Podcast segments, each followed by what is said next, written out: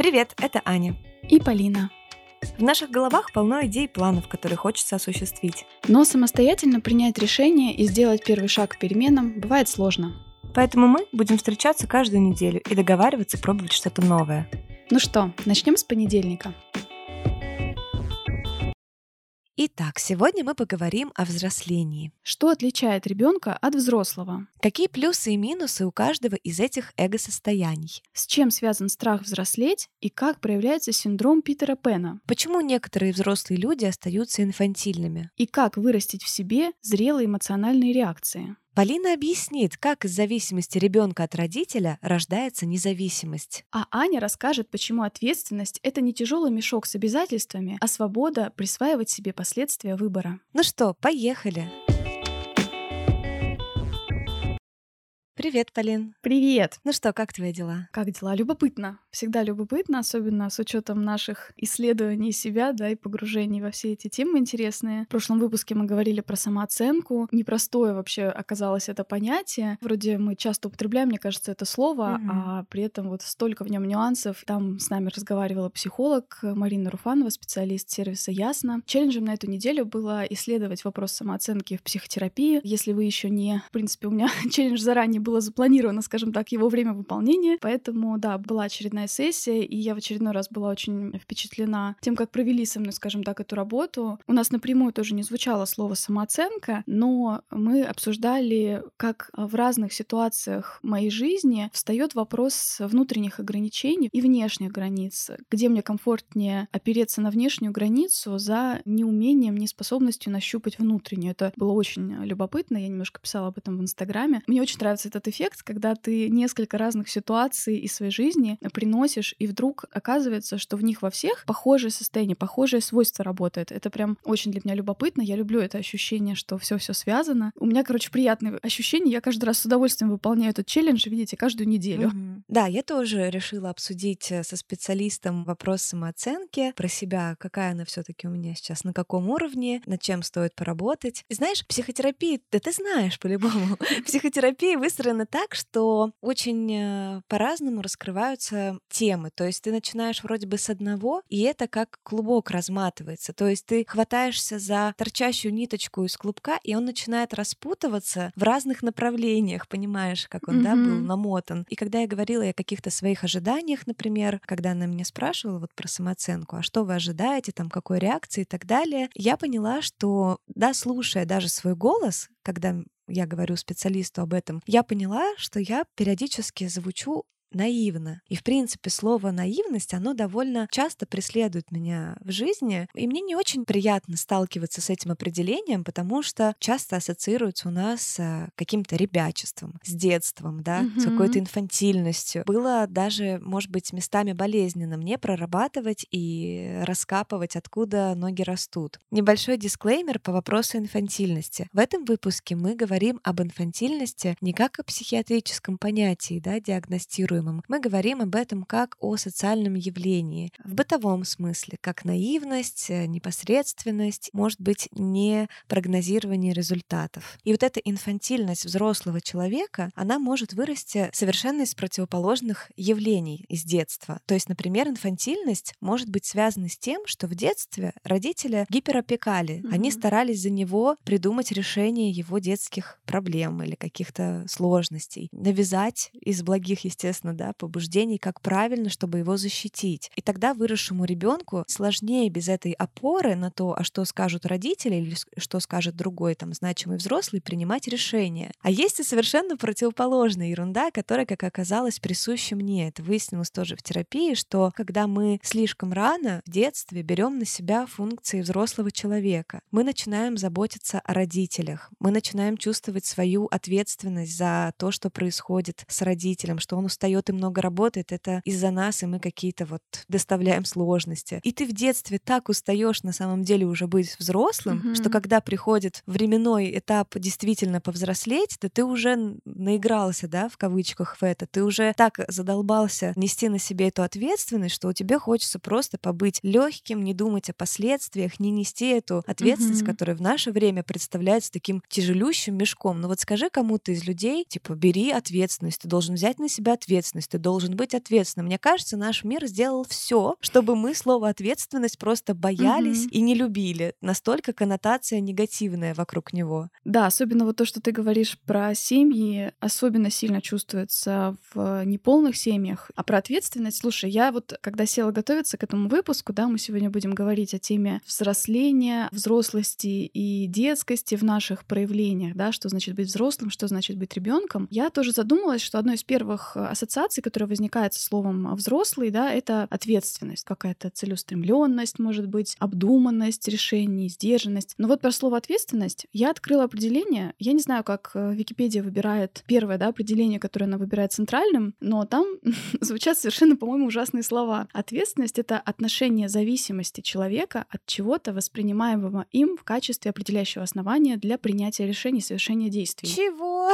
По-моему, неприятное ощущение, что это зависимость, да, то есть отношение зависимости от чего-то. Дальше они предлагают несколько других вариантов, что это характеристика человека, описывающая его способность анализировать ситуацию, прогнозировать последствия действий и делать выбор с готовностью принять последствия выбора. Да, вот mm-hmm. это уже более лояльное определение, скажем так. Но вот, да, если говорить об этих э, двух полюсах, в взрослости я перечислила какие-то качества. Соответственно, то же самое есть и о ребенке. Это импульсивность, это наивность, да, то, что ты назвала, искренность, может быть, это бесцельность, жизнь в моменте, да. В то же время ребенок, он, э, мы понимаем, что он чаще всего ничего не решает в своей жизни, да, он нуждается в защите. Это тоже вот возникает как ассоциация, да, с позицией ребенка. И я когда думала тоже про себя, да, когда вот я ощутила себя взрослой, я очень хорошо помню, что у меня это было как-то связано с возможностью пожить отдельно всегда. Вот я прям это как-то очень mm-hmm. ждала, такие ситуации, когда мама уедет, когда у меня была возможность эм, пожить э, в освободившейся квартире у подруги, для меня это было такое ощущение, что вот я сама одна, я могу жить полноценно, да, обслуживать себя, вот я взрослая, значит, да. Но в то же время я, конечно, понимаю, что остается с нами очень, очень много и детских проявлений довольно долго. В каких-то вопросах мы, например, испытываем такую потребность «дай мне здесь и сейчас», да, немедленно удовлетвори мое желание. Много сомневаемся и опираемся на какое-то мнение извне, когда ты ожидаешь какой-то поддержки в своих решениях. Я еще ждала какого-то, знаешь, наверное, состояния взрослого, как какого-то финала, в котором я вдруг что-то пойму важное о мире. Все как раз сойдется в какую-то единую картинку. Я буду представлять, как работают заводы, пароходы, где какие есть вообще бывают профессии и прочее, как связаны разные политические, экономические структуры. Вот для меня это было что-то вот про такое, что взрослые люди, они вот существуют в этом мире, и они все про него понимают. Сейчас я могу сказать, что чем больше ты растешь, тем больше тебе кажется, что ты на самом деле ничего не понимаешь в этом мире.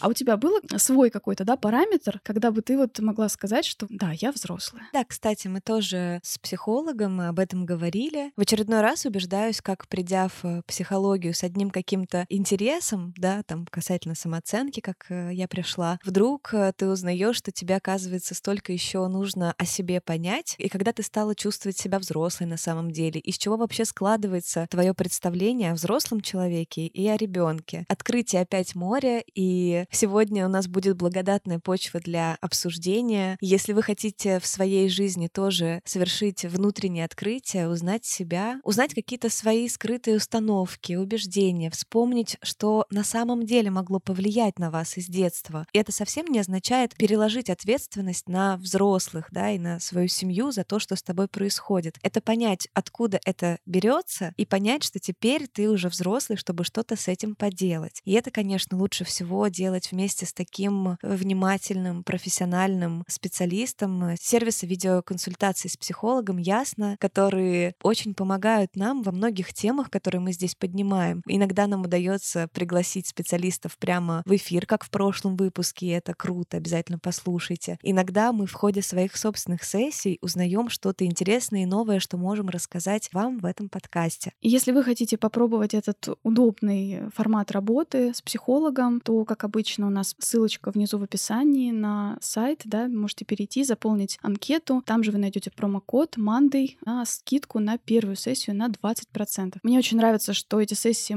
проводятся по встроенной видеосвязи на сайте, то есть можно заниматься через любое устройство. Сайт сделан, знаете, так удобно, что вам не нужно там запоминать э, кучу паролей, там еще что-то. Очень простой интерфейс, все очень понятно. Очень важно, что психотерапевты подбираются индивидуально под ваш запрос. То есть вы можете, например, в самом начале указать области, в которых вам требуется помощь терапевта. Тревожность, тревожность, раздражительность, может быть, э, проблемы со сном, недостаток мотивации или какие-то события жизни, например, да, вот переезд, ну, многие другие есть события, в которых может потребоваться добрая, поддерживающая рука, плечо человека, который готов услышать вас, готов пройти с вами через э, сложные эмоции, выдерживать эти сильные эмоции и сопровождать в эти тяжелые периоды. Так что все ссылочки внизу в описании, пользуйтесь на здоровье. Ну вот, я, например, открыла для себя в этой сессии, что в целом я довольно рано ощущала себя взрослой. Я представляла и знала еще, когда мне было 4 года, что моей маме приходится сложно, что она много работает, чтобы меня обеспечить. И это определенным образом меня нагружало, мою детскую психику, которая, как мы вот обсудили как раз в предыдущем выпуске про самооценку, в возрасте 4 лет ребенок должен думать, что весь мир для него, родители для него, все это мюзикл прекрасный.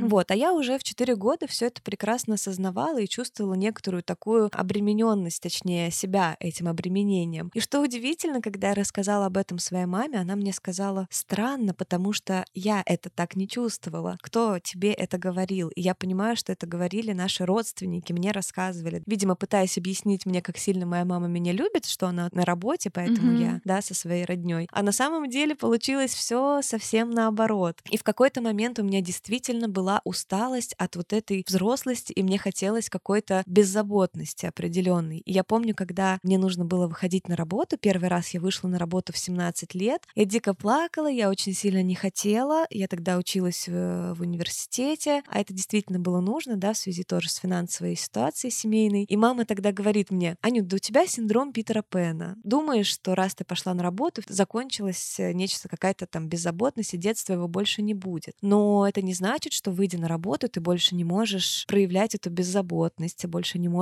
там веселиться, как ребенок, да, и так далее. На сегодняшний день я могу сказать, что я ощущаю себя взрослой вот последние года три вот не больше. Угу. Но знаешь, есть же какие-то атрибуты взрослого, зрелого человека. Квартира, собака, ипотеки. Типа да? того, да-да. Есть такие социальные роли, которые выражаются в словах работник, супруг, родитель. Как будто когда ты этот пазл собрал, вот тогда ты по-настоящему зрелый. Я вижу у себя это совсем по-другому. А, я вижу, что я взрослая, потому что я принимаю ответственность за то, что происходит э, в моей жизни. И я не страдаю от этой ответственности, да, я не несу ее как тот самый тяжелый мешок мешок, о котором мы в начале выпуска говорили, а я смакую это ощущение удовольствия от выбора, от того, что я его сделала, и я с ним справляюсь. Вот. И это, наверное, происходит, правда, последние года три, при том, что я, кроме как работника, остальные социальные э, пунктики еще не закрыла. Угу. У меня здесь тоже процесс, конечно, который в один раз не происходит. В целом, да, мне тоже кажется, что я довольно рано опиралась на свою ответственность, на свою обдуманность. Я не склонна была как-то действовать импульсивно. Ну, я не скажу, что я себя чувствовала там маленькой бабушкой, но, наверное, где-то вот у меня что-то такое было тоже. Знаешь, такое ощущение, что я гораздо серьезнее в чем то чем там сверстники, с которыми я общаюсь. Меняется это ощущение очень в отношениях. Не знаю, как это вот гендерно по-разному происходит или одинаково, но есть такой момент, что вот выходя из родительского дома, я перешла, можно сказать, в дом с молодым человеком, своим будущим мужем, тоже себя ощущала немножко в наших отношениях, да, когда они, скажем так, калибровались. Я чувствовала себя в какой-то период рядом с ним ребенком. Муж у меня тоже такой очень взрослый, очень ответственный, очень много в нем а, вот этой энергии контроля. Даже я такая вроде ответственная рядом с ним. А вдруг, с одной стороны, получила возможность расслабиться и не думать о каких-то вещах, в том числе там бытовых каких-то. Вот тоже, кстати, да, взрослая такая штука, что ты ожидаешь, что взрослый человек, он умеет подавать показания счетчиков, менять лампочки mm-hmm. вовремя, да, и вот это... Терпеть это не могу. Кстати, сейчас в основном вот, ну, счетчики точно подаю показания я,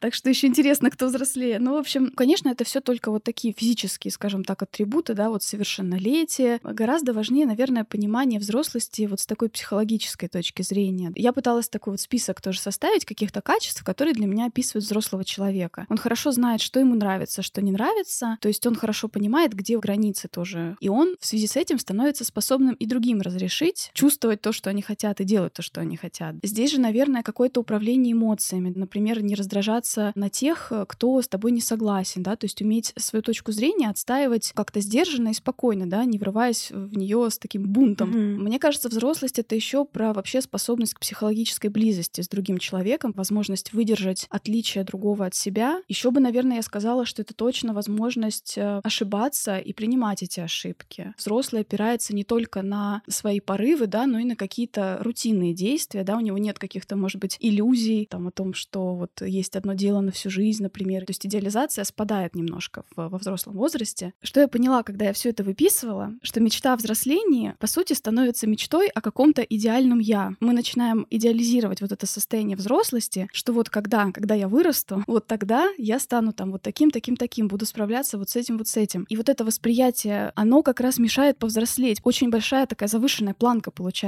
Я бы даже здесь использовала, знаешь, термин дискриминация по отношению к детям. Ребенок, да, вот он должен быть послушным, он должен слушаться взрослого. Мы даже детей вот отделяем в отдельные пространства. У нас отдельные для них школы, отдельные сады, как будто бы они вот, ну, не готовы, да, к этому большому миру. Тоже есть разные, кстати, исследования психологов на тему того, что даже язык, которым вот говорят с ребенком, например, мультфильмы, сериалы и прочее, он такой язык аниматоров шоу, да, детских. Mm-hmm. Я здесь задумалась, то, что взрослый — это некое идеальное состояние, а ребенок — некое вот преддверие этого идеального состояния. А у тебя не было такого ощущения? Ты знаешь, э, нет, потому что я довольно рано поняла, что взрослых не существует. Ну правда, ну кто они, эти все взрослые, про которых нам э, рассказывали, которых нужно слушаться и так далее. И действительно, они представлялись какими-то совершенными, вот эти все фразы «Э, «я лучше да, тебя да, да. знаю», угу. «вот вырастешь, поймешь». Потом ты, когда понимаешь, что на самом деле взрослые точно так же не знают, как правильно, как неправильно,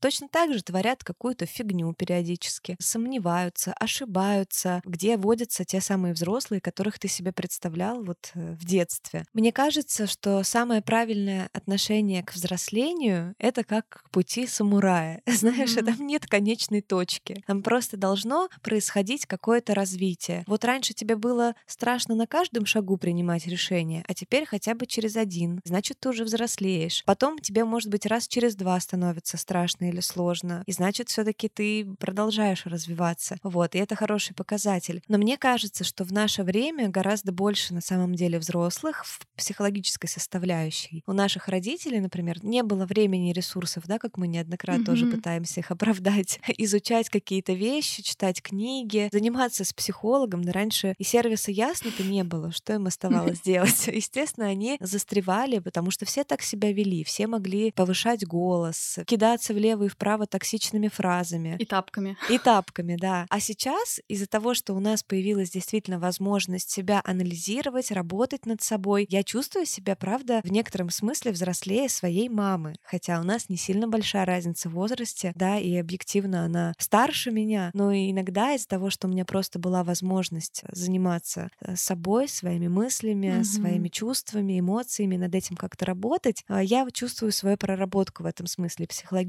я порой чувствую себя взрослее. И здесь еще в тему то, что мы не раз уже тоже упоминали, по-моему, в подкасте, возраст 20 плюс, от 20 до 30 лет, он становится становится как раз временем нестабильности часто. И нам как раз кажется, что мы, может быть, не до конца взрослые, потому что вот мы еще не получили все вот эти роли, о которых ты, например, говорила раньше, mm-hmm. да. С другой стороны, мир как раз нам дает сейчас эту возможность. Так сложились социально-экономические процессы сейчас, что мы часто здесь имеем выбор, мы, правда, имеем возможность отодвинуть эти принятия решений о семье, о карьере, о работе часто, и попадаем в этот промежуток, в котором нам почему-то кажется, что, блин, а, наверное, мы все таки еще не взрослые. Ну да, сейчас в целом ты чувствуешь, да, такую тенденцию что очень э, сместились вообще временные интервалы вот этой вот градации ребенок, подросток, юноша, взрослый, зрелый и так mm-hmm. далее. Конечно, мне кажется, эти градации больше нужны на самом деле государству, чтобы как-то нас дифференцировать и чтобы как-то нас в том числе и контролировать. Ну и даже государство не смогло этому противостоять, да, и возраст молодежи перенесли до 30 лет, хотя раньше он считался там до 25. Mm-hmm. Мы продавили их, ребята.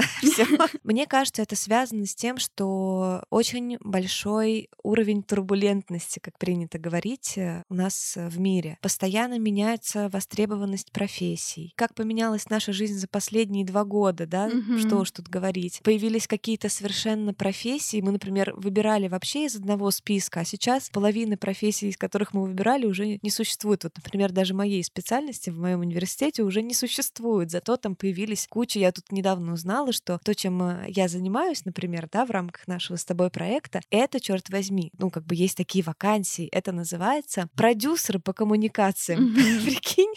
Это вообще удивительно. Кто бы мог подумать, что за это платят деньги, причем, кстати, не маленькие. Если там вы в поисках работы, и у вас все неплохо с коммуникациями, можете загуглить, посмотреть. Но в том числе и то, что у нас нет каких-то действительно ожиданий, это настолько нас э, в том числе и расхолаживает. И есть люди, которые действительно не спешат во всех смыслах этого слова. Они вечно чему-то учатся, они не спешат приступать к работе, например, да, если их не вынуждают обстоятельства. Но ведь можно продолжать учиться всю жизнь и при этом работать всю жизнь. Собирать лего и в то же время инвестировать деньги в акции. Ну, это, есть... это про нас. Это про нас с мужем. Да, да. Это, кстати, даже есть такой термин, э, я прочитала, это называется кидалты. Mm-hmm. Я сначала подумала, что они, они кого-то кидают, но на самом деле это образовано от слова кит, да, ребенок, и adult — это взрослый с английского. Те как раз ребята, которые коллекционируют э, фигурки Гарри Поттеров, которые играют э, в компьютерные игры в 30 лет, все еще это любят. Никто нам сегодня не может сказать, что ты типа собираешь Гарри Поттера из Лего, а тебе точно 30. Они скажут, ой, ты собираешь Гарри Поттера из Лего, можно я с тобой, пожалуйста? Есть, конечно же, определенные вещи, которые я, например, от себя ожидаю, да, называя себя взрослой. И я ожидаю этого так или иначе от людей, с которыми я коммуницирую, соприкасаюсь, работаю или устраиваю отношения. Ты называла такой свой небольшой список. И вот у меня он тоже есть. Вот, например, внутренняя мотивация. А, не нужно постоянно стимулировать, да, извне, получать стимул какой-то на то, чтобы действовать. Ты внутри себя понимаешь, что то, что ты хочешь добиться, требует от тебя вот таких-то, таких-то действий и вложений и тебя не нужно постоянно подпинывать к этому. Взрослый человек, он не навешивает ярлыки, да, ты безответственный, ты глупый. Он обсуждает поведение. То есть в этой ситуации ты проявился вот так-то. Ну, мне не подходит, давай что-то придумаем. И он готов сказать вовремя нет. Это не значит, что взрослый всех отбревает всегда и руководствуется только своими какими-то необходимостями, никогда не помогает и прочее. Но это в нужный момент умение сказать нет. И это в том числе, что очень важно, важно умение принять это нет от других. И тут речь идет не только о фактическом, там можешь одолжить тысячу рублей, нет. И ты такой, ну окей, пока. Тут идет речь скорее о том, что понимая, что твой партнер, например, твой возлюбленный, он может тебе сказать нет, если ему будет не подходить твое поведение и не будет никаких перспектив на то, что оно испра- изменится. Что он может тебе сказать нет, я ухожу. Те люди, которые понимают, что такое может произойти, они живут в иллюзии, что меня должны любить любым, при любых обстоятельствах, и что человек может оставаться хорошим человеком и сказать тебе нет на все твои выкрутасы одновременно, держа в голове, что тебе могут сказать нет, ты как-то более аккуратен, более внимателен к своим связям, к своим близким, к своим обязательствам на работе. И это, в принципе, и на руку-то тебе играет. Это не значит, что нужно жить в страхе, что все в мире нестабильно. А еще очень важный критерий э, взрослого человека, мне кажется, это умение доверять себе, доверять своим чувствам и своему разуму. Не думать, что от того, что куча людей сказали тебе, что это фигня, значит, это фигня, да, а понимать, что почему ты считаешь, что это не фигня, придерживаться своей позиции. И еще, мне кажется, у нас у многих, кстати, проблемы с тем, что мы э, с большим трудом доверяем своим чувствам. То есть, а я имел право вот здесь так разозлиться, а я имел право вот так отреагировать, а точно это вот соизмеримо ситуации или нет? Но ведь чувства, они есть чувства. Раз они с тобой происходят, нужно их учитывать в том числе.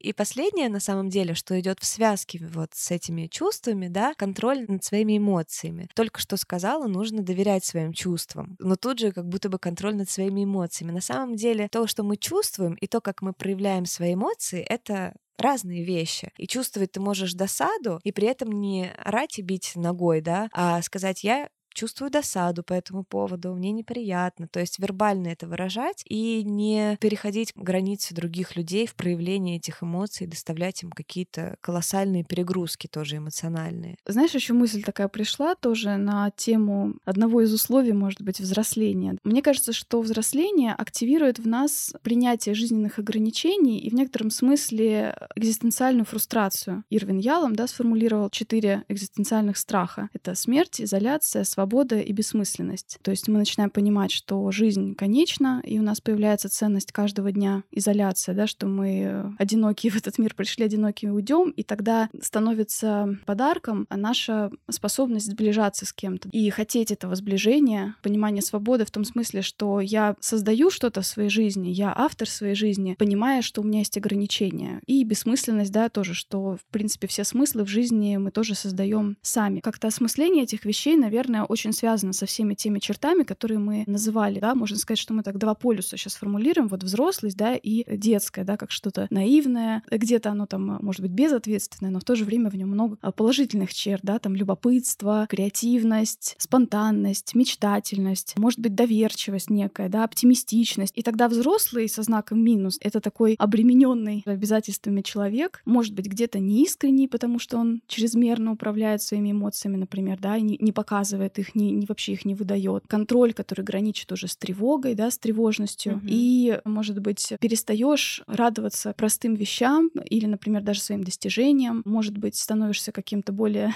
консервативным, таким скучным, да, и прочее. Конечно, нельзя сказать, что какие-то эмоции, черты характера должны зависеть напрямую от возраста, да, это не молочные зубы, которые должны у нас а, все там выпасть к определенному возрасту, и все. Понятно, что это не так. Мне бы здесь хотелось важную мысль сказать, наверное, опять же, с точки зрения родительского опыта, что является самым важным условием взросления для ребенка. Это напитание его привязанностью, получение от э, своего родителя достаточного количества любви, поддержки, принятия и разрешения жить, да, как мы говорили вот тоже в прошлом выпуске, например. И эта зависимость, которая у ребенка есть от родителя в этом раннем возрасте, она является условием независимости в дальнейшем, да, условием сепарации его в дальнейшем от родителя и приобретения себе взрослых качеств. Я не знаю, как в других, может быть, странах, может быть, это где-то иначе, но у нас в стране точно есть какой-то запрос на то, чтобы детям привить самостоятельность. А вот мой уже сам там ест, а вот мой уже там сам то-то делает, сам шнурочки завязывает. Как будто бы мы побуждаем детей, да, как можно быстрее взрослеть. Но на самом деле, конечно, надо понимать, что это все происходит по мере насыщения вот этим вот ощущением ценности от твоих родителей. И даже, знаешь, я нашла такую интересную формулировку, что через вот эту идею идеализацию родителя, как дающего а, всю эту привязанность, ты и начинаешь расти. Ты, испытывая близость с родителем, тоже начинаешь чувствовать себя сильным и способным. И после того, как мы сами начинаем выполнять функции, вроде завязывания шнурочков, э, в том числе до умения поддержать себя в период какой-то неудачи, мы как раз поднимаемся на их уровень. И так мы переходим к самостоятельности, готовности доверять себе, опираться на свою интуицию и там иметь здоровую самооценку в том числе. Да, и опять же, как,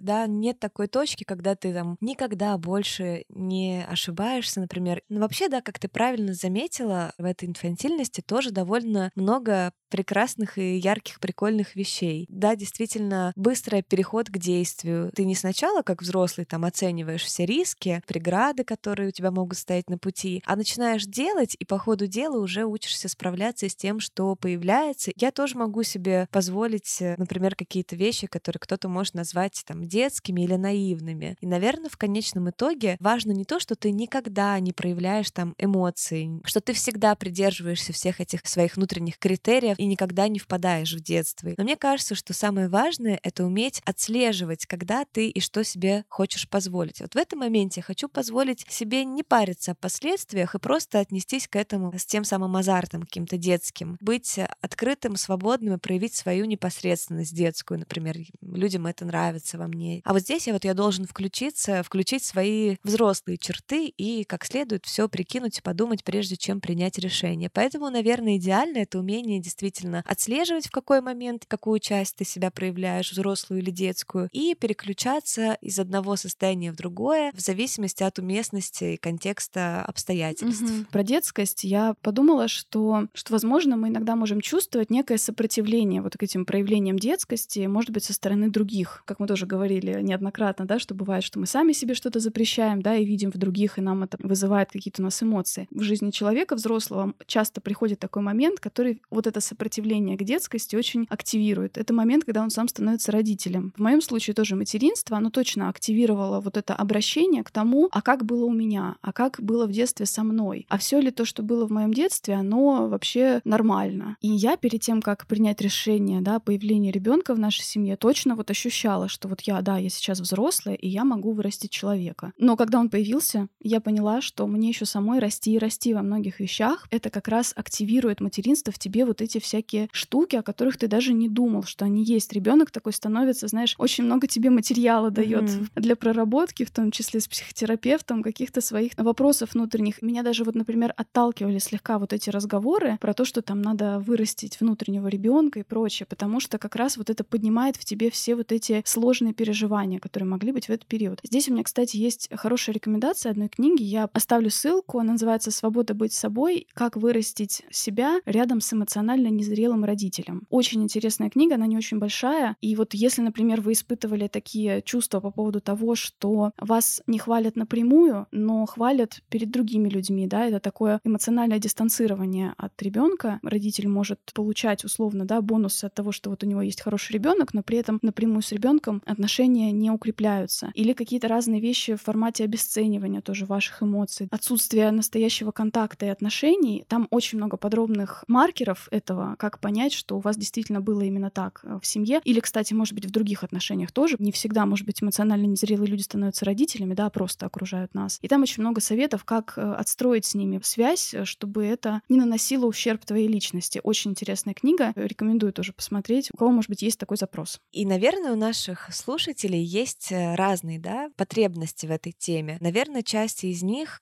как раз-таки не хватает детскости, разрешения себе некоторой доли инфантильности, спонтанности и прочее. А кому-то, напротив, не хватает внутренней опоры, внутреннего ощущения себя взрослым, ответственным и причастным да, к тому, что происходит в жизни. И вот здесь, мне кажется, нам стоит в виде челленджа предложить практики и для того, и для другого случая. Одну из практик предлагаю на этой неделе. Если вам не хватает, например, именно вот этого ощущения собственной взрослости, переписать некоторые свои убеждения и формулировки риски с пассивного залога, да, например, со мной что-то случилось, меня повысили, ситуация сложилась, обстоятельства повернулись таким-то боком, переписать их на то, что я добился повышения на работе, я пришел к решению такому-то. И акцентировать именно внимание вот на таких формулировках, которые бы вернули вам ту часть э, вашей ответственности, которую вы уже, возможно, реализовали. Может быть, вы даже не замечаете, что на самом деле это не что-то с вами случается, а вы это все случаете сами в своей жизни. Мы обязательно покажем эту практику в своем инстаграме Мандай нижнее подчеркивание каст. Приходите, еще подробнее распишем, как это делается, потому что там не так все просто. Нужно запастись простым карандашом, красной ручкой, ластиком, блокнотом, в общем, целая история история, поэтому обязательно оставим ссылочку внизу на наш Инстаграм, заходите в сторис, будем с вами делиться практиками. Еще была интересная практика у Полины. Расскажи, что ты придумала. Да, я обратилась вот к этой теории, которая есть у многих психологов про внутреннюю множественность. По-разному, да, называют внутренние голоса или внутренние роли. Здесь угу. мы вспоминаем, да, Эрика Берна с играми, да, в которые играют люди, транзакционный анализ, что внутри нас есть три субличности — ребенок, родитель и взрослый. Каждый из них отвечает за определенную определенную часть нашей психики, да, ребенок воссоздает вот эти наши детские стремления, реакции, чувства. У него есть слабые места, да, в виде вот какого-то отсутствия, может быть, э, организованности и прочего. Родитель — это надстройка, которая у нас как бы усваивается извне, то есть это какие-то установки, модели поведения, которые приняты нами в свой мозг, да, и вот они нами как-то тоже управляют, помогают нам принимать определенные решения. И в развитой структуре есть еще третья штука — это взрослый. Это состояние, которое отвечает за объективность объективное восприятие всей реальности и действует, стараясь учесть мнение и ребенка, и родителя. Вот, кстати, в этой книге про эмоциональную незрелость тоже было об этой штуке, что у эмоционально незрелого человека очень часто выходит на первый план что-то одно, чаще вот эта защищающаяся часть родителя, потому что ему так, ну, спокойнее, так безопаснее себя чувствует. И, в общем, что я предлагаю, взять какую-то задачу, которая для вас вот представляет какой-то вызов, и пригласить в нее все эти три части, и пригласить в нее все эти три роли, высказаться, принять решение, соответственно. Вы хотите накопить на свое жилье. Ребенок, да, он может такой классно, у нас будет квартира, что-то мы не хотим только откладывать, я хочу тратить деньги сейчас. Дальше вступает часть, которую мы вот называем внутренним родителем, да, иногда она а, гиперболизирована и становится вот этим внутренним критиком. Он может, во-первых, да, излишне какие-то риски, да, усилить. Да как же так, да мне не будет хватать денег. Он даже может разговаривать довольно грубо с вами, да, и сказать, что почему ты вообще этого раньше не сделал, вот, ну, наконец-то додумался. И задача задача в этом упражнении подвести черту и активизировать внутреннего взрослого, почувствовать вот эту энтузиазм, надежду и страх от ребенка, поддержать его желание, да, может быть, так и написать, дорогой мой ребенок, я тебя поддерживаю, и ты будешь продолжать получать от меня поддержку. Просто, может быть, не всегда. Это нормально, что ты не всегда получаешь желаемое. Уважаемый внутренний критик, да, со мной обращаться нельзя вот таким образом, как ты сказал, но да, ты, наверное, прав. Мне нужна более продуманная финансовая политика, скажем так, чем то, как я жил до этого, например. И резюмирующая часть — это вот как раз взрослый, который mm-hmm. принимает решение и пишет, какие три конкретных шага он сделает для своего решения. Мне кажется, это интересная практика попробовать эти три личности услышать и интегрировать в своей голове, в своем каком-либо сложном вопросе, который у вас есть. Да, вы знаете, хоть это может выглядеть немножко неестественным, играми разума и так далее, но если честно, если начинать эти практики действительно делать, то со временем это не будет выглядеть противоестественно. Вы очень четко внутри будете понимать, что вас сейчас говорит. Если вы вдруг какую-то идею там воспринимаете просто бездумно, понесся и бежишь, и все классно, здорово, можно чуть-чуть притормозить, сказать, так, а что там насчет э, взрослого-то, что бы он сейчас сказал? Если вы наоборот чувствуете, что вы начали себя там критиковать, ругать, что-то навешивать, сложности какие-то, сказать, подождите, а может быть нужно уравновесить эту ситуацию, найти вот такого хорошего, по-детскому прекрасного. Молодцы, что послушали этот выпуск, но если вы еще и что-то сделаете и с нами поделитесь, отметите наш Инстаграм, это будет вообще наши все внутренние взрослые возликуют. Я еще подумала, готовясь к этому выпуску, про игру. Деятельность, которая чаще всего ассоциируется с детьми. И знаешь, что интересно? Что игра на самом деле очень классно готовит